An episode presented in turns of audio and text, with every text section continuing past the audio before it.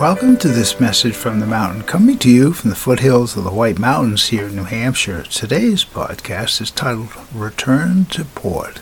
My wife watched the fishermen come back at sunset and moor their boats, and the evidence was all the dinghies tied up together on the shore. Been a day of fishing, perhaps for some recreation, but it was still a destination to return to.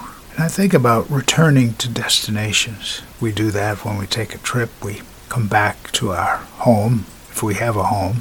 And also, the same thing in our mind, our safe harbor, our port. Meaning that taking the time to just pause, take a breath, connect to something out there in the cosmos.